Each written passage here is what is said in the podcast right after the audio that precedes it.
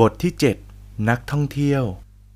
หลังสงครามสิ้นสุดจากที่เคยเป็นสถานรักษาเด็กป่วยวัณโรค โรงพยาบาลแบ็กก็เริ่มรับคนไข้วัยต่างไป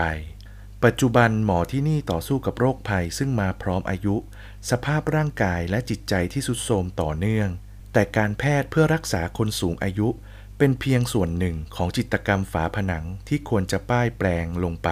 เพื่อแสดงให้เห็นครบถ้วนว่า ลูกค้าของที่นี่เป็นใครบ้าง มุมหนึ่งของภาพมีคนไข้โคม่าตลอดการราว 20 คน มิต่างจากพูดผีที่น่าเวทนาจมดิ่งในรติการเวิงว้าง ณประตูแห่งความตาย พวกเขาไม่เคยออกจากห้องนอน ทุกคนที่นี่รู้ว่า พวกเขาอยู่ตรงนั้นดั่งสำนึกผิดที่เป็นความกดดันแก่ส่วนรวมอย่างไม่น่าเชื่อ ที่มุมตรงข้าม ใกล้กลุ่มคนชรา ไม่มีลูกหลาน จะเห็นคนเป็นโรคอ้วนหน้าตาเอาเรื่อง 2-3 คน ซึ่งการแพทย์ปรารถนาขจัดส่วนเกินมหาศาลในร่างกายออกไป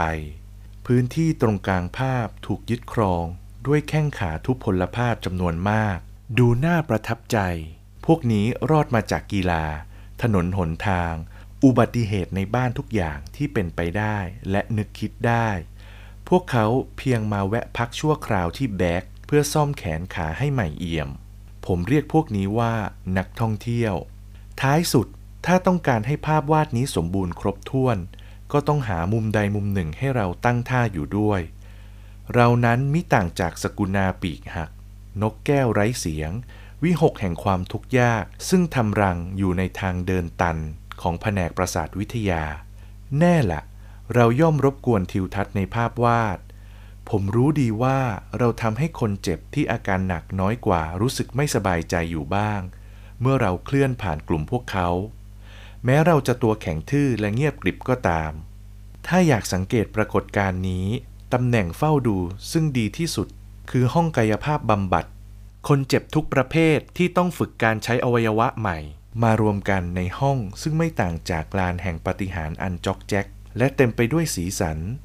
ท่ามกลางเสียงอึกระทึกของเหล็กดาม อวัยวะเทียม และเครื่องมืออันซับซ้อนมากบ้าง น้อยบ้าง เราจะได้กระทบไหล่หนุ่มน้อยใส่ต่างหู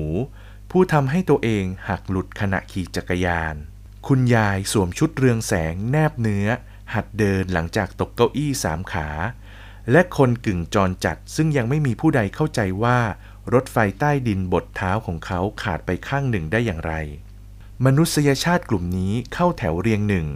เคลื่อนไหวแขนขาโดยมีการดูแลอย่างไม่เข้มงวด ขณะที่ผมถูกมัดติดกระดานเอนซึ่งมีผู้ชักขึ้นตั้งตรงช้าๆ ทุกเช้าผมจะถูกแขวนในลักษณะระวังตรงเช่นนี้ ครึ่งชั่วโมง ดูขึงขังศักดิ์สิทธิ์ทำให้นึกถึงองก์สุดท้ายของละครเรื่อง ดอนฮวนของโมซาร์ทขณะรูปปั้นผู้บัญชาการปรากฏต่ำลงไป พวกเขาหัวร่อต่อกระซิก หยอกเย้าเรียกขานกัน